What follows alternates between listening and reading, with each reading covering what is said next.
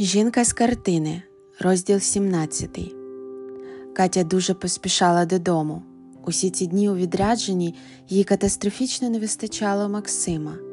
Вона собі думала, що все те, що останнім часом її не влаштовувало у їх стосунках, то все дурниці.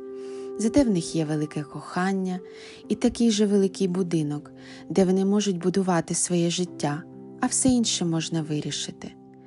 Тягнучи за собою свою величезну валізу, дівчина з силою штовхнула вхідні двері і забігла всередину.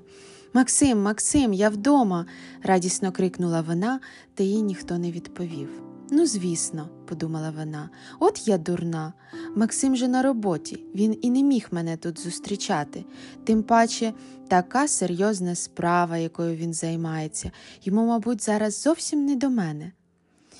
Їй стало трішки сумно. Тому, залишивши важку валізу в коридорі, вона зайшла у свою улюблену кімнату з червоної цегли. А от і я, звернулася вона до картини, де була зображена жінка в капелюсі. Ви ж сумували без мене, правда? «А вже ж!» – почула вона більш грубий чоловічий голос охоронці Івана. Ми не могли тебе дочекатися. Добре, що ти вже повернулася.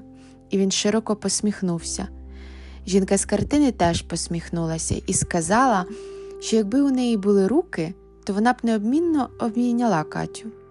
На душі у дівчини відразу стало якось легше. Проте невдовзі, після цієї теплої зустрічі, відбулася також і неприємна розмова. Жінка з картини і привид Івана намагалися донести до Каті, що її коханий чоловік то холоднокровний вбивця звісно, в минулому житті, проте він же добре пам'ятає свій злочин. І до того ж, він їй зраджує з якоюсь блондинкою, яку вони вигнали з дому, але ж сам факт.